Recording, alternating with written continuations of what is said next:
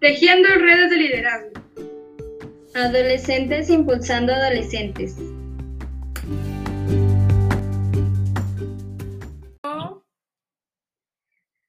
Hola, nosotras somos Betsabe, Hatsiri, Graciela, Daniela Morales, Jimena, Daniela Núñez, Aris Leide, Devani, Evelyn, Laura, América.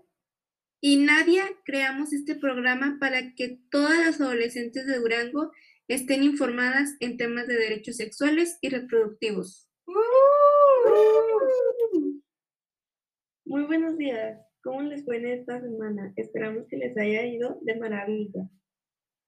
hoy les damos nuevamente la bienvenida a nuestro podcast, donde estaremos presentando las 10 propuestas que entre todas hicimos. Me da mucho gusto estar aquí nuevamente. Siempre es muy lindo pasar tiempo con ustedes. Ya sé, me gusta mucho estar aquí y pasar tiempo de calidad. La propuesta que estaremos presentando es nada más y nada menos que... Escuelas de liderazgo para todas las adolescentes. Esa es una gran propuesta, como todas las demás, ¿cierto? Claro que sí, porque creemos que es importante generar escuelas de liderazgo para todas las adolescentes para apoyarnos entre mujeres, informarnos y escucharnos. Tienes mucha razón, pero también para aprender de cosas que no sabíamos. A veces nos sentimos impulsadas a perseguir nuestros sueños y con estas escuelas de liderazgo nos sentimos más confiadas a realizarlo. Además, abrirnos libremente sin sentirnos juzgadas. Estoy muy de acuerdo con ustedes, para, pero no olviden que también esas escuelas nos ayudan a crear un círculo con adolescentes que han pasado por situaciones similares a las que nosotras también hemos pasado. Y esto nos ayuda a no sentirnos solos. Sí que crear escuelas de liderazgo es importante, ¿no?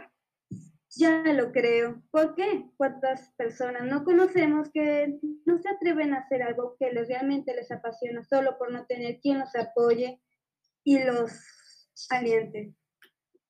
Yo conozco a muchísima gente así y es muy triste que no hagan algo que los tiene muy emocionados solo porque creen que no lo harán bien o nadie los apoyará. También está bien equivocarnos, porque de eso se trata esta vida, de equivocarnos y aprender de esos errores. Así es. Yo siento que eso nos hace crecer como personas. Y yo siento que el tiempo se nos va muy rápido cuando hablamos de lo que nos gusta porque ya es hora de despedirnos. ¿En serio? Pero siento que apenas vamos empezando.